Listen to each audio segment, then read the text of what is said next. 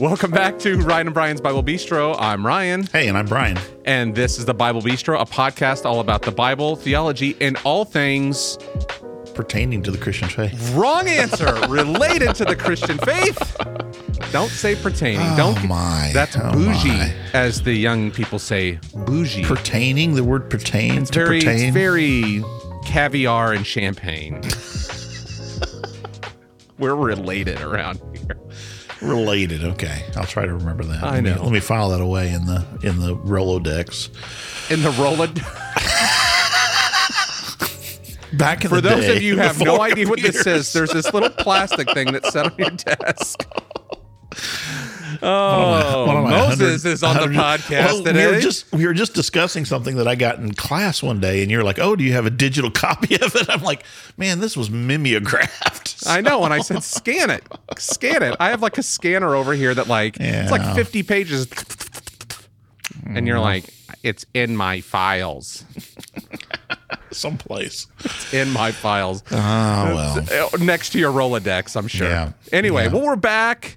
Yeah. It's another great bistro day. Yeah, it is. Another, We're, we're not together. We still haven't been. No. Our busy lives have kept us apart.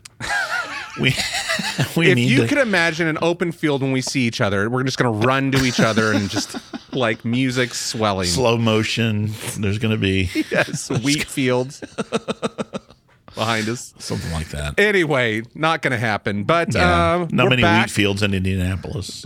That's right, and geese, Canadian geese, lots of. Canadian geese there. so- Yeah, it's terrible, and they poop a lot. yeah. Well, let's not let's not even go there. There's, there's too many things I could say about that. So, Anyway, well, we're back in the do you know? bistro. Do you know Canadian geese are still a protected species? I Did can't know believe that I know. because- Well, it's true though. I looked it up. At I- least in Illinois. I don't know. know, I don't know anything about the, the great state There- of Indiana. there's so but- many of them. You know, you throw a rock and you, you could hit one, and I try on a regular basis. Well, you're breaking federal law. I'm just I'm law. getting it in their area. I'm just helping them find calmer waters. Anyway. Anyway, okay. no geese have been harmed by my hand. so here's what I thought talk, we'd talk about today. Just getting on to the subject at hand. Um, last week I mentioned my favorite Bible passage, and Mm-hmm. and uh, you know there was a word we talked about that appears in this, and, I don't and, uh, remember. I mean, I remember you saying those Well, words. I don't remember what the word is. we'll get back to that, but Yeah. but anyway, the the so I thought we'd talk about my favorite Bible passage today. So my question for you, though, we were talking about this a little bit before we started, is do you have a favorite Bible passage? What's your your favorite?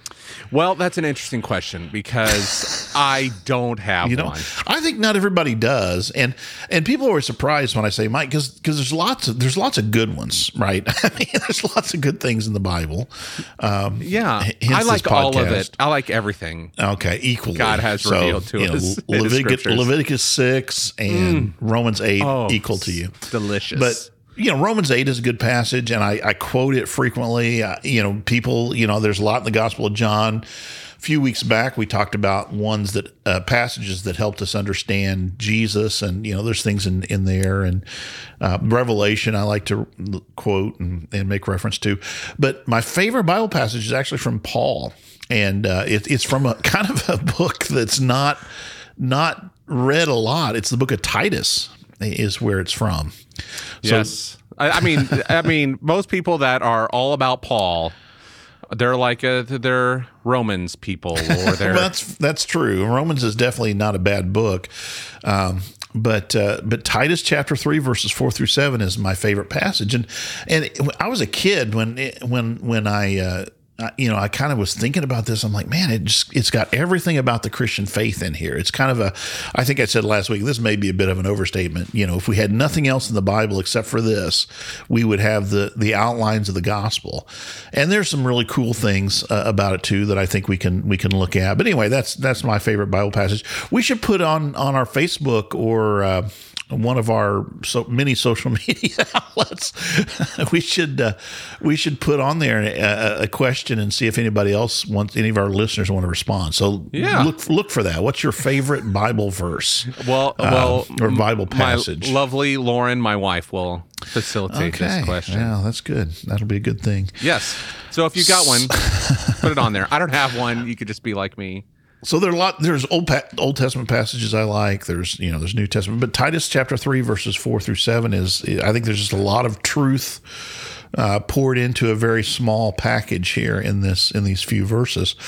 So i am going to begin with Titus chapter three verse three, and I'll go ahead and read this. Um, because this kind of sets up the situation we find ourselves in before Christ, right? This is, and Paul often does this. He'll say, This is where we were uh, before we heard the good news, before we responded to the good news. I think it's an important thing for us to remember. We can say a little bit about that. But verse 3, it says, At one time, we too were foolish, disobedient, deceived, and enslaved by all kinds of passions and pleasures. We lived in malice and envy, being hated and hating one another. Now, that's very, very strong language there, right? Mm-hmm. Paul is writing to Titus. I guess I should set up a little bit of the context because we're always talking about the historical context. Paul, it, this is according to Titus chapter 1, Paul had left Titus on the island of Crete. Uh, and, and there are very young churches there on this island. Uh, and and Titus was kind of set there to kind of put things in order to make sure that the churches were following in a in a in a you know a orthodox way, I suppose we would say.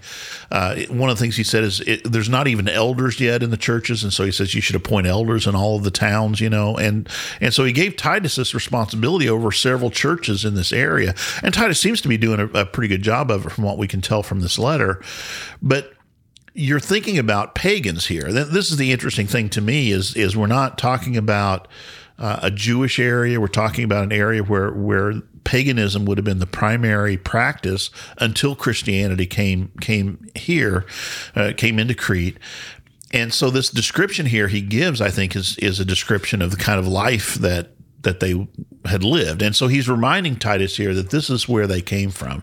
At one time, we too were foolish, disobedient, deceived. I talk a lot about this idea of uh, Christianity as the battle between truth and falsehood this idea that we're we're given truth and there's deception that's leading us in different ways. And so deceived and then enslaved by all kinds of passions and pleasures. And paul often will talk about sin as something that enslaves us or um, binds us uh, holds us back. Uh, and so we we were enslaved he says. We lived in malice which is ill uh, malice is basically a word for ill feeling toward others and envy has to do with wanting what others have uh, and having a contentiousness because of that. And then, like I said, just kind of a summary being hated and hating one another. You know, just this idea of, uh, of, um, you know, being in this contentious relationship with those around us, hating and, and being hated is what he sets up. So it's a pretty bleak picture that he, he sets up. And then we begin verse 4 with a but, right? So, but when and so here we were, we were in the situation, but here's the gospel. And, and, like I said, here's kind of the gospel in a nutshell. So, verse four, let me begin with this. It says, But when the kindness and love of God our Savior appeared, several things just in this first verse, I think. Uh, kindness, of course, is a, is a pretty self-explanatory kind of word. Uh, it's a you know acting with graciousness toward others, uh, being you know kind toward others. But this word love is interesting because it's not the normal word that's used for love. It's not the normal word that's used for the love of God. Which what would we say in Greek? You you know this right? Agape. Agape, right? Agapao in the in the uh, verb form. But this is not that word. This is not uh, agape love. It's not even uh, the word uh, philos, uh, which is another word we see sometimes used for love. Uh, but this is the word um, philanthropia, which means love of humankind or humanity, mm. we could say. Anthropos is the word for uh, for man, right, or mankind, humanity. We we would say probably today. And so it's a combination of the word philos and anthropos. So it's the idea of love in a man. Hum- What's that? Well, I, love of humanity. Yeah, love of humanity. Okay. Well, because later it seems like it has. Mm-hmm. He's. I'm, I'm, kind of skipping sure. ahead here. It says he saved us. You know, is that right. like uh, like an embodied love like through Jesus? Yeah, and that the, well, I think the appeared is where we start to see the idea of through Jesus, right? Okay. When the kindness and love of God our Savior appeared, uh, and, and I think that what Paul is saying here is that Jesus is the personification of God's love toward us, right? Yeah. That that. Um, that that he is the one who's expressing God's love in his. we were kind of joking when I asked you if you had a favorite Bible verse, and I kind of I said John three sixteen, you know, which is a lot of you know we memorized John three sixteen, but actually that one kind of talks about that, right? Um, it says God so loved the world that He gave His only Son, right? So so God's action of love toward us is in Jesus, and so that's where I think that idea of appearing, you know, He He appeared. So that word, though, philanthropia only occurs two times in the entire New Testament, which I think is interesting. It's here and the other times in Acts chapter 28. Um, you might remember Paul had the shipwreck. I think it's chapter 28. Is that correct? Paul shipwrecked it on the Isle of Malta. And the, the people, the Maltese, there act toward them. And he says, in an unexpected way, they, they act toward us.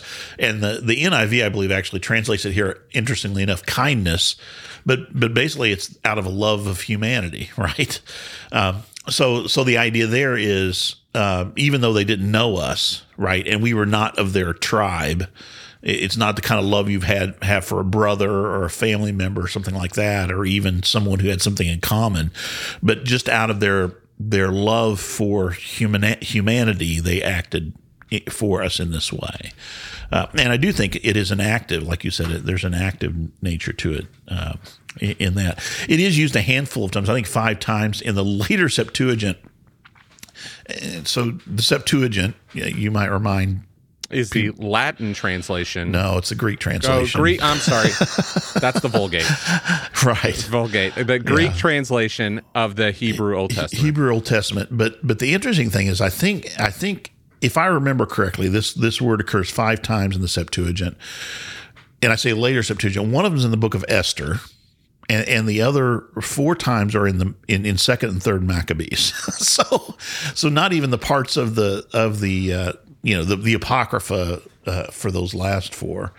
Um, not even the more common parts of the Old Testament. It's not like this is in the book of Genesis or something like that, right? It's it's uh, it's in these, but it does occur several times in um, a Jewish philosopher by the name of Philo that is is an early contemporary to Jesus, and um, and so we find it used several times there. But it has this idea of you know love of humanity. So so that's chapter three, verse four. So the kindness and love of God our Savior appeared. And I'll come back and say something else about that in just a minute. And then in verse five, it says, He saved us not because of righteous things we had done, but because of His mercy. So, you know, this is clear throughout all the teachings of, of Paul mm-hmm. that there is nothing in us to commend ourselves to God. It's not, we're not saved because of our righteous act toward Him, but it is out of His initiation of mercy toward us. Uh, he acted first in mercy toward us. And I think that's a consistent teaching throughout scripture both old testament and new testament god acts first for humanity and then we are we are asked to respond to that and so he saved us not because of righteous things we had done but because of his mercy paul of course i think that's a big deal for paul because you think about his experience on the Damascus road, right? It wasn't because he was doing great things for God. It was, it was kind of the opposite. He was acting out against the church, Right. And uh, and God appeared to him in this. So he saved us not because of righteous things we had done, but because of his mercy. He saved us then through the washing of rebirth and renewal by the Holy Spirit. I want to break down some of these uh, words as well. This idea of washing occurs, this word, loutron is the word. It only occurs two times in the entire New Testament as well. Really? It- it's interesting in this little passage. There's, several words that only occur a handful of times. Uh, it's only used here and Ephesians five. uh, You got your Bible there, right? Go ahead and turn I to do. Ephesians 5, 25 to 26. This is actually a passage you're, you're going to, I think you're going to be very familiar with, but Ephesians 5, 25 through 26. I know mhm. you, you guys, you'd studied Ephesians not too long ago, if I remember uh, correctly. Or has it been a while? Okay, we maybe did, not. did we do that? I think we did that. oh, we did. That's right. That's right. We did it. Hey, s welcome to the Bible Bistro. Ephesians 5 25 through What's 26. the left hand doing? I don't know. I'm the right hand. Here we go. If you'd That's like right. to know and, and more, you can go back and look at our at our passage on Ephesians. Yeah. Ephesians 5 25 through 26. Husbands, love your wives just as Christ loved the church and gave himself up to her to make her holy, cleansing her by the washing with water through So- the word. so that washing with water. So he goes on and of course compares Christ's love for the church that he he wants to present the church as holy to God, right? And so washing is one of the ways that that that's idea is represented. And so that's this word washing here, but here it's called the washing of rebirth. Um, and, and this word rebirth is the one that got me here last week. You might remember we were talking about this this word uh, uh, palingenesis. Oh, of course. Well, you remember we were talking I about this idea I remember the word, yes. the renewal, right? The idea of renewal. And Right. so here's this this idea of rebirth uh, here in, in this passage. It was Matthew 19 is the other passage. Is that correct? We were talking about last week. Sure. I don't know. Did we do a series on Ephesians? Well, I remember what we did last week. Yeah. Can I ask you a question? Yeah, and I sure. mean, I'm sure Yeah. all of this. So we had Ephesians washing by water. Right. We have washing here, which is Yes. typically is a water thing Yeah. of rebirth. Is this an, is this alluding, or is this a, uh echo of the baptismal? I think it is. I think it is. That's how I take it. And and I'll tell you, there's a couple of reasons I, I do that. Let me let me go just a little bit further, and then we'll we'll come back. It's a great question, I think, and and I do see this as a picture of, of baptism. Uh, so this idea of washing, of rebirth, and renewal is the other word. And this word, guess how many times it's used in the New Testament? Uh, Twice. Only twice. Isn't that amazing? Anakainosis is used only here and in Romans 12. Now, without looking, tell me what Romans 12 is. Do you remember Romans 12, how it begins? No, wait. Uh, no, I don't remember. I'm thinking con- later, don't, Roman. Don't be conformed any longer to the pattern of this this world, world, yes. but be transformed by the Renewal. renewing of your mind. So that's the other place that the word's used. This idea of a transformation or you know renewal, uh, and, and so that's the idea here. Uh, to be to be made literally it's to be made new again. Ana means again, and kenosis is this idea of, of new. So to be renewed, right? To be made new again. So And- it's and- not like oh, eh, so made made new again, like as in Yeah. you once were new and now you're the being way the way you returned were to. I would say the way you're intended to be, way you were created Gotcha. to be, right before the before, Before the fall. fall, right? That's how I would understand that. But but anyway, this idea of rebirth, washing of rebirth, and renewal, and then who who is the agent of this action? The Holy Spirit. Holy Spirit. Okay, so. If you think about there, there's two passages, and actually I hadn't thought about doing this, but we'll, we'll do this in a minute. My my favorite sermon by Peter isn't actually Acts 2. Acts 2 is a great sermon. I mean, you know, but Acts 3 is a really good sermon as well. Uh, Acts 2 y- you might remember what he says is when they they the people are cut to their heart. You remember this? This is the day of Pentecost, right? Yes. Acts chapter two is day of Pentecost. Yep. He says this this Jesus whom you, whom you crucified, God has made both Lord and Christ, right? And so the people are cut to their heart. They say, "What shall we do?" Right? Mm-hmm. A- and he says, "What? Repent." Uh, repent and be Okay, baptized. so so turn turn turn yourselves around, repent, and be baptized, every one of you, in, order to what? uh, we're in Acts three here, Acts two uh, right now. so that your sins may be wiped out. Okay, so so forgiveness of sins, and you will receive the gift of the Holy Spirit. Spirit, yeah. Is Acts chapter two, right? We know That's that. Acts chapter two. Yes. yeah, that's that passage we know. Yeah. we know very very well.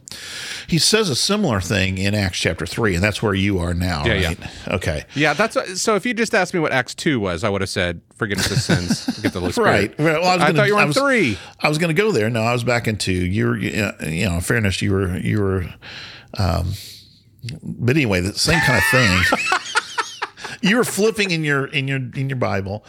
So back in verse 17, Acts chapter 3, 17, we'll start there. Uh, you can go ahead and read that and go go Yeah. ahead down through 21 or so. Yeah. Now, fellow Israelites, I know that you acted in ignorance, as did your leaders. But this is how God fulfilled what he had foretold through all the prophets, saying that his Messiah would suffer. Repent then and turn to God, so that your sins may be wiped out, that times of refreshing may come from the Lord, and that he may send the Messiah who has been appointed for you, even Jesus. Heaven must receive him until the time comes for God to restore everything, as he promised long ago through his holy prophets. Now, the word restore everything is the one I have. I just love that. You know that he's coming to, To restore, restore. everything. That's that's the plan. But go back up. it's not just to pluck us out of it, it's to restore it. look back up in verse. Uh, yeah, that's exactly right. But look up back up in verse nineteen. Repent then. Same thing he said in Acts chapter two. Right. He, he says, "Repent, and be baptized." He says, "Repent and turn to God, so that your sins may be wiped out." So that's equivalent to sins of forgiven, right? And then we have the whole gift of the Holy Spirit. And here he says that times of refreshing may come from the Lord. So I think these are parallel, right? He's talking about the same kind of things happening. Uh, we repent, we turn to God in our act of baptism, right? Submitting ourselves to this to this um, command that he's given us right we submit ourselves is is the is the way that we turn to god and i would say the god-given way that we turn to him. And and that our sins are then forgiven they're wiped out times of refreshing has to do with the holy spirit. So you asked about uh, uh, titus chapter 3 does titus th- chapter 3 have to do with um, this idea of baptism? And here's why here's why i think it does is because it's very similar kind of language right? Uh, it- it's this idea that the washing of rebirth so so being born again, right? Being being reborn in water, we we could say. Uh, and renewal that that's similar to that idea of refreshing right? That comes from the spirit. So washing of rebirth and renewal by the holy spirit. So peter says that this idea the gift of the holy spirit is connected to our our responding to god's gift uh, responding to God's mercy in baptism, right? Uh, and we receive forgiveness of sins and the gift of the Holy Spirit. Gift of the Holy Spirit is that idea of the, the refreshing, the the renewal, the um, uh, sanctification is the is the word that I, ultimately I use for this. That that the Holy well, and other people too, that that the Holy Spirit. I didn't just make up the word sanctification that the Holy Spirit is is entering our lives now and transforming us is is beginning to renew us. It, it, uh, and it's a mm-hmm. it, it- it's an identity thing as well, right? I mean, it's, Yeah. I mean, Yeah. because sanctification, as we seal. talked about, like the mm-hmm. Holy Spirit is working in us and refining us, but there's also Yeah. an, an is there an, an identification change that we would Sure. as yeah, the Holy Spirit. yeah, the Holy Spirit, I think, is involved in that as well, right? Um, mm-hmm. and, and here I would go to Romans eight, that other passage I just mentioned not too long ago, where where Paul says, "If anyone is in Christ, then then he has the Holy Spirit, right? The the Holy Spirit indwells them, uh, lives within them." So so yeah, I think I think this idea of washing, I think it's not a mistake. It's it's it's you know this this idea of there's a water um, part to this, right? There's a washing that takes place in this, A- and, it is it is for the purpose of rebirth and renewal, right? And, and I could even think, it, you know, I don't want, don't want to make too fine a point because he's going to mention justification here in just a minute. We're going to talk about that that idea of justified, but to be born again is the initial act, we might say, of uh, it's not our it's not our act. It's what happens when we respond to God's act of grace, right? Mm-hmm. So so the offers extended to us, we respond and we are born again in that, right? We are we are made new in that. That's I would call that justification. Then the Holy Spirit, the times of refreshing, is this idea of the renewal. We are being made you know, I often will. You've heard me say this. We're being put back into our right minds, right? Right. We're we're being made the way we're we're being recreated into the image that we were intended to bear. Uh, you know, we we were created in the image of God. Uh, Paul will use this image that, or he will say that this has been marred. This image has been, you know, marked by um, the fall, by by sin, but now we are being renewed in, into the image of the Creator, right? So, so that's what I think is going on here. There's Okay, a lot. any- yeah, I, I told you it's a really small package, but there's a lot, a lot going on here. Uh, so then in verse chapter 3 verse 6 it says whom talking about the holy spirit whom he poured out on us generously. That word generous isn't used that often. I think it's only used four times in the in the new testament but anyway it's the idea of an abundance right? He, he's poured out on us sufficiently so that so that we're able to be transformed. Whom he poured out on us generously through jesus christ our savior. So that having been here so here's the result right mm-hmm. having been justified by his grace so there, there we get into that theological concept of justification, right? Which is mm-hmm. often bandied about. Um, you mean there's discussion on this topic? Yeah, there's discussion on this. So justification, I would understand as as being considered no longer condemned. Right, um, chapter eight again of the book of Romans. There is therefore now no condemnation for those who are in Christ Jesus. So, so it's the idea that we have been because of sin, we have been found guilty uh, we you know we've stood trial, we've been found guilty, and the sentence has been given to us, and the sentence for sin is death. Right? It's a death sentence. Wages of sin is death. Uh, and so now in Christ, justification is that we stand before Him uh, with that sentence overturned, I guess we could say, right? Um, it, it, we are no longer, there is no condemnation. We are no longer condemned. Uh, we are no longer, in fact, that word I've mentioned before, condemnation and judgment is the same same word there. So we are no longer judged, um, but we are considered to be right now with God. Um, we are no longer separated by our sin. We're now right with God because of what Christ has done, because of what Jesus has done. So that having justified by His grace, right? We might become here's the here's the um, result. We might become heirs. Uh, so we we along with Christ inherit now the good things of the Father. We become heirs, having the hope. Hope's an important concept in in our faith, right? Mm-hmm. Looking forward to eternal life.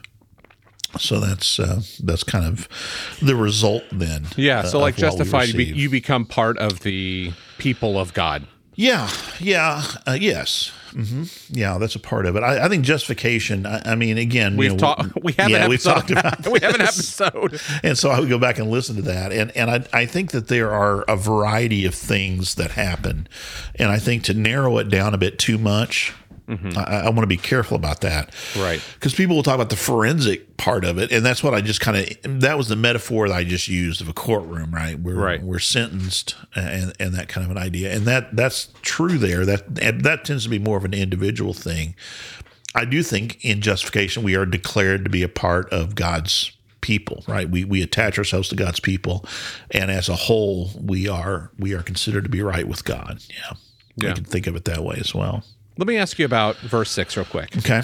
Um, so it says, "Whom He poured out on us generously through Jesus Christ, our yes. Savior." So the Holy Spirit is poured out through Jesus. Yeah. What do you What do you think? I mean, is this like a yeah no Holy Spirit activity until Jesus, or what? You know what I mean? Like, there's there's a lot in that sentence for me to kind of well there are about. clearly let me ask you this question uh, there there are clear there's clearly holy spirit act we believe the holy spirit is an eternal uh, person of the Trinity. Right. right. That's yeah. Orthodox, I would say, traditional Christian Christian belief, and we'll come back to say something else about that in just a minute. But um, talk to me before Jesus about the activity of the Holy Spirit. Well, we know he was chilling out over the water. Kidding. That, that, sounds sacrilegious. That's Genesis 1. That's yeah. Genesis 1. Yeah, I don't blaspheme the Holy Spirit. I'm not. Don't. no. He was hovering over the waters. What uh, else What else do we have him doing then? Well, he descends on Jesus. Okay, so, I, am so saying he. I'm the Holy Spirit yeah, descends on Jesus. Yeah, and and you're you're when you say he, you're in good company. Um, the word pneuma is actually um, a feminine word in Greek, but uh, John, for example, uses the masculine pronouns to refer to him. so he it's bad bad Greek, but he he goes so far, and I, th- and I, think it's because he wants us to understand that the Spirit of God is not um, is not impersonal. It's not an impersonal force. The Spirit is a person, right? Um, but but anyway, uh, that that's a little aside. Uh, we we have an episode on the Holy Spirit too. Yes. But uh, the uh, at this point we have an episode probably on about everything. And if you haven't listened to all of them, you should. They're all really, gold. there- there's They're really all a couple, gold. There's a couple of good ones in there. Um, so, so what I was going to say though is where where do we have the? Maybe I should be more specific. Give me some stories from the Old Testament where we have the Holy Spirit interacting with individuals. Well, gosh, you're gonna you're making me look dumb now. No, I don't mean to make you look dumb. I'll, I'll give you a couple of examples, and these these are you, when you hear them, you'll know them. You, in fact, we sing songs about some of them. Um, so here's here's one of the first places we find the Holy Spirit interacting directly on individuals uh, is, and this one you we don't sing songs about this one. You don't remember this one, but uh, there was Oholiab and uh, the other guy who was supposed to build the tabernacle. Do you remember that? Oh yes, they were they were given the skills and so forth to to, to build the the temple. the spirit of God came upon them, right? In order to in order to do that. I was just reading a book about this. I'm, I'm, I am an idiot. I forget it. so you're not an idiot. We were just talking about this. You're you're getting smarter all the time. But uh, the uh, the idea so there the, the Holy Spirit comes upon them in order for a particular task, right? A particular Right. purpose. There's another really interesting one where we find Saul. You remember this early king, and and the Spirit comes upon him, right? Uh, and and it's shown actually. Do you do you remember? He, there's a there's a visible sign of the Spirit Oh, coming upon him. shining. His face was shining. Well, no, it? no, no. I'm talking about. I'm talking about. He he prophesies.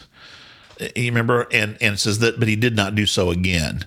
Um, and, and you know, so so that some said, well, is even Saul among the prophets, right? Um, and, and so the Spirit comes upon him. But then, do you remember that there's a point at which the Spirit leaves Saul? Mm-hmm. Do you remember that or not? Vaguely. You're going to tell me. I'm just going to, I'm Well, not going to no, no, say anything because I'm going to say it wrong. No, no, it's it's I've taken my spirit from him and I have put it upon David, right? So the spirit wasn't permanent with Saul. The spirit left. And later on, here's the one we sing about. Um, do you remember where David later after his sin pleads with God and in the Psalms it says, "Do not take your holy spirit from me." Right? Yeah. And and he's he's going back to think about Saul. You remember Saul was then, and this is one of those weird passages, was uh, um, tormented by an evil spirit sent from God. says, Right. Yes. remember that Yeah. thing? Yes, I do remember that. So so you have the Holy Spirit. So so here those are just some examples. Um, and what it seems like, and and, and there are going to be people who are going to yell at me about this and say I'm, I'm being too too making too fine a point here on this. It seems like in the Old Testament, or or let me put it this way: before Jesus, before the activity of Jesus, that the Holy Spirit would come upon a person for a, a period of time for a particular purpose, right? So it was the, the Holy Spirit's activity in in the individual. I'm saying um, was was temporary, was for a particular purpose, right? For for in order to accomplish a task. Uh, uh, anyway, and, and was only upon certain people. So you know, it wasn't it wasn't the whole people of Israel, right? But do you remember the prophecy then? Uh, and this is a prophecy again, going back to Acts chapter two, that Peter quotes um, when he he quotes uh, is it Micah chapter two? Uh, in those days, the Spirit will come upon uh, the King James. I'm going to quote now because I'm that old. Uh, the Spirit will come upon all flesh right? And, and and both men and women and young and old right? And, and and this is what you're going to see. And so in the day of pentecost you remember the spirit visibly makes manifest upon uh, upon them. And, and and peter says this is what was prophesied in those days that the spirit is coming upon you. So then he says repent and be baptized every one of you for the forgiveness of sins, and you'll receive the gift of the Holy Spirit. This promise is for you and for your children and for all who are far off. So the Spirit is no longer upon individuals, right? So all this is along. Do you remember your question now?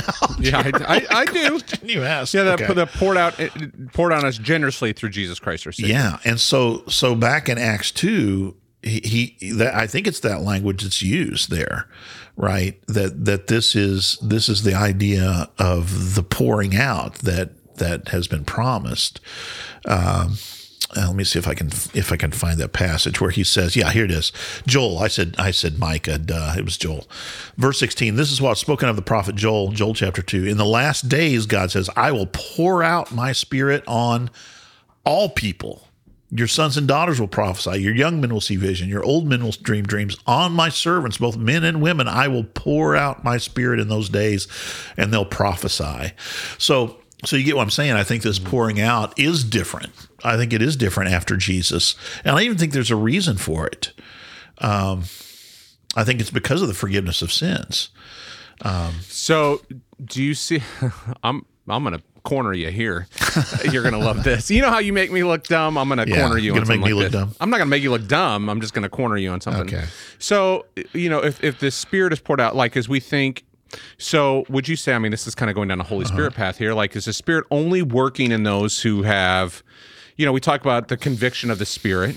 You know, is there is there a difference between like an indwelling of the spirit then or just like a general spirit that's that's calling all of us that enables us to respond kind of like the I, I, I told you i'm going to put you in a corner Yeah. Well, like the, I'll the tell you- I'll tell you- romans like that we're all held accountable because we can see it You've So said have- several things that I'm going to have to come back to, but I'll, I'll, I'll say this: Yes, I understand there to be a difference with the indwelling of the Holy Spirit. That it is it is for those who have responded to God's call, who've turned to Him, mm-hmm. right? And, and this is what Peter says: you, you'll be forgiven of your sins, and you'll receive the gift of the Holy Spirit. And I think those two are connected. Let me just go here real quick.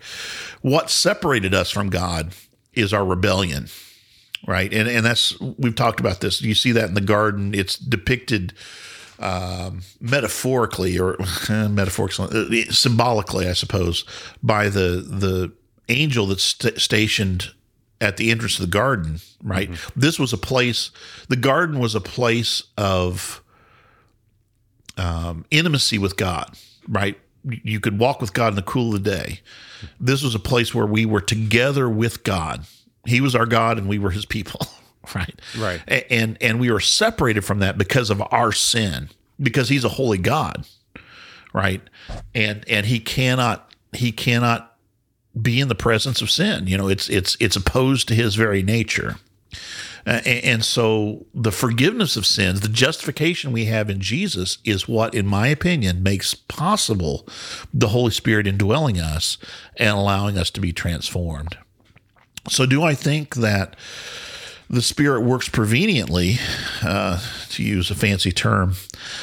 very wesleyan term I think that that there are occasions, and uh, uh, I mean, for example, uh, one of the ways that I think that the Spirit works is through putting a believer in in the proper place. So you've mm-hmm. got you've got Philip and the eunuch, right? And, and and he puts him there in that place where he can but do I believe that the spirit is operating directly upon the eunuch in that situation? I would say no. Okay you put me on the spot. cornered i cornered you baby That's that's Well, my that- answer. but i mean I, I think that's an important question as we think about these things i mean this is a question that i you know if if what I said is true, and it may not be, It could be, yeah. If if what I said is true about sin separating us from God, and it's only through the just through responding to the work of Jesus that we're able to be right with God and the the enjoy again the intimacy. That's what I really think the indwelling of the Holy Spirit is is is a renewal of that intimacy that times of refreshing to use to use the acts 3 term mm-hmm. it's the renewal of that relationship that close relationship that we have with god. If i believe i- i- if, if and i do right what separated us with was our sin then at least that kind of intimacy that we can have with god through the spirit is not possible without the work of jesus. And i'm going to tell you one of the things for me that makes me believe that is it belittles the work of Jesus. Hmm. If we can have intimacy with god without if we can have intimacy with God without Jesus death on the cross, I mean let, let's just let's just call it for what it is, right? Without his shedding blood on my behalf, th- then then what exactly was that all about? is I guess my question. Do, do, do you get, yeah, if get my not point? if you've not been I'm going to say baptized in his death, like if you've not been It- it- joined with well- him in his death and resurrection. And and since you're a Romans person, right? Romans six. What does Romans six says? It- we've talked about that passage before in our baptism. Uh, Romans six. We if if we are united with him like this in his death, then we will certainly also be united with him in his resurrection. That's what Romans six says. you know, so so yeah, that's how I take it. And, and you know, and there's a lot to make of the word. You know, what does it mean to be united with Christ? There's a lot. Right. Well, that united with him like in his death is that that's a hapax legomena. That's the only time that that word's used the entire New Testament, and it's it's a word that Paul borrows from the mystery religions, where Mm-hmm. where they believed that they were they were participating in the in the life of the deity, or the death Yeah. of the deity.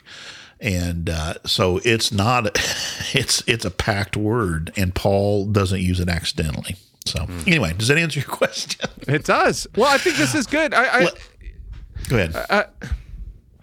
you know, we we've uh, talked about some of these issues before, Yeah. and we've talked about the Holy Spirit, and I think it's uh, for me, it's always good to kind of land at a position or land somewhere and kind of go, "This is," you know, you're very good at articulating why you come to this these positions, Right.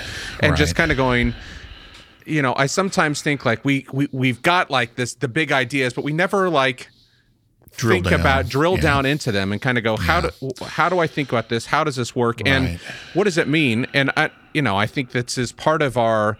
Um, I mean, for me, this is a, dis- a discipleship. You know what I mean? Like, I, I want to know why I think these things, Right. or is my thinking wrong, and, and how I think about these things. Exactly. And the thinking part is important. I've said before the the practicing part is important as well. Right. Uh, you know, living it out. But but you know, the atonement was the word I was looking for earlier and, and it escaped me. The other thing is, like you said, we have to think about how does one doctrine uh, how does one part of our belief system impact other important parts of our belief system right?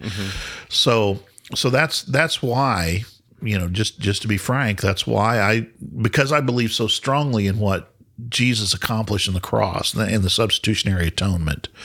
Uh, and again that's not all that happened but that is a part of what happened uh, is is that that he took the penalty of death that was ours right upon himself um, Hebrews, you know, I can quote all kinds of passages on that, but but he he you know accomplished that and therefore made it possible for us to be right with God. So yes, there's a difference between after Jesus and before Jesus, right? Right. Otherwise, otherwise, you know, the why why did he did he have to suffer in that way? And I'll, I'm going to tell you, and again, I've heard this from the pulpit a couple of times in in churches that you and I go to, is Jesus was not a Plan B, right? It wasn't like God trying to come up with something on the fly. Um, you know, and that's because of First Peter chapter one, which says, you know, before the creation of the world, right, he was the Lamb chosen. Uh, that, that, in other words, there was a knowledge before creation itself that there would have to be a sacrifice, because, um, in, in in my opinion, in order to create uh, a being in the image of God, with the ability to to actually have, you know, um, real free will the ability the real ability to choose not not apparent free will but but actual libertarian free will. free will to use the philosophical term. Not the political term but the philosophical term. Um then then that was what was inevitable. Uh, in, in, inevitably they were going to choose to do other than God's will unless you have a human being that is fully divine right. right? Uh, and, and so, so, and you know, to only to be fully divine, we missed. I always say we missed that opportunity because you know we weren't eternal. Uh, you know, Right. we haven't always existed. We were not pre-existent. Therefore, you know, we missed we missed what it means to to be divine, at least in that sense. Uh, now we can participate, I think, in the divine nature, and that's a whole another issue. But we have never talked about, I don't think. But um, anyway, where was I, going with this? I So don't- uh, there's one more thing I want to point out. Go ahead. I was just going to say, I think this is a great verse to be your favorite verse. Well, there's a lot of, ha- you know, I, as I'm thinking about this, you know, there's so much Yeah. because it packs so much in there, but it has that very strong uh, Trinitarian nature to it. Yeah, that's you know what where I I mean. was gonna Like go. it's just like it is not. Yes, Jesus has done his work, and the Spirit is doing his work. You know, and God raised Jesus from. You know, like it. There's this whole Yes. this it, it, the community working together exactly. on our behalf. on our behalf and that's that is at the end of the day that's where i was going to go with this and see see how br- you're not an idiot you you came up with this on your own so look back at this passage and when you answer the question who is savior here right it says god our savior appeared he saved us not because of righteous things we had done. He saved us by the washing of rebirth and renewal by the Holy Spirit. So the Holy Spirit saved us, right? Mm-hmm. God the Father saved us. And then in, in verse six, Jesus Christ is called our Savior. So yeah, here's all three persons of the. Now I'm just a lay Trinitarian, of course, but here's all. here's all three persons. Here's all three persons of the Trinity, and you said it very well. Focused upon our salvation, focused upon making us right with Him, with Himself, and and and that for me is just a powerful passage. Uh, and at the end of the day, that's that's one of the things I love about it is is just the, you know, and and, and that's the thing is is the doctrine of the Trinity. I understand is is difficult for some people, but I think we see it in so many places in scripture, but this is one. What's so unique about this passage is we see all three persons of the Trinity focused upon upon you know out of the love of humanity, right? Out of his mercy and his love, uh, focused upon the work of salvation on our behalf. So It's a good one. It might yeah. It might move up in my you know I don't have a favorite, but it Well, might move up. I mean, Titus I don't chapter- want to be just a follower here of yours, Brian. But Titus chapter three verses four through seven, I think for most people doesn't rank in their top hundred. You know, uh, maybe their top thousand. But Jesus uh, wept. That's I can remember that. or uh, you know, there's a way that seemeth right unto a man, and in the end leads to destruction, don't or something like that. Don't. King James me here, bro. I'm sorry, it's when I memorized them all. Can you believe that I memorized all these in the King James first? So I can that because crazy? that's the kind of guy I'm- that you are. I'm just that old. So. Uh, anyway, well, Brian, I think this is fantastic. Yeah, you know, I think I this hope- is uh it's good to look at a verse that has so much in it that might not be in the top 100 Yeah. verses, or one that's not jumped into a lot. There's the series, not the top hundred. Well, you said it; it might not, Not- be in people's top 100. I know. No, I'm just saying, not the top forty. That's we we ought to look at these obscure passages. Casey Kasem's top, Yeah. you know, hitting the charts. Yeah. So, uh, well, this is great. Yeah, this is all good. Well, Brian, thank you so much. This is good. Um, yeah, if you're enjoying the podcast as we're kind of wrapping up here, head to thebiblebistro.com. You can join Patreon in the upper right hand corner. And Patreon is a way that you can support the work we're doing here.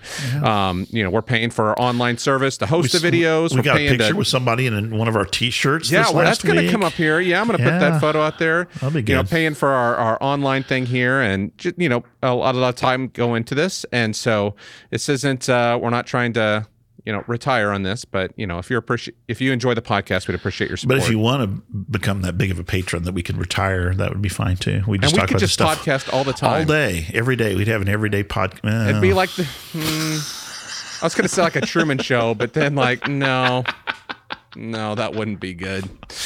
Either what, what would the title of our show be if we were if we were broadcasting every day? like the Truman Show. yeah, Brian and Brian show. I don't know. We'd figure it out. Have I sent you the Ryan thing? I shouldn't. I shouldn't talk about it because like it's it's Yes, you have, and we've talked about it. anyway, not to be confused with Brian, but anyway, anyway. So here we are. Thank you so Brian much, Brian. I appreciate your Yeah. time, and uh, thank you so much for to our listeners. Uh, you can follow us on Facebook, uh, Instagram. tell us your favorite Bible verse. Yes, and tell maybe us your we'll favorite- talk about it. in a couple of years. That's the bad. No, show us your favorite Bible verses. We'd love to hear them. Yeah. And uh, we'll see you next Tuesday. Yep. See ya. See you, Brian.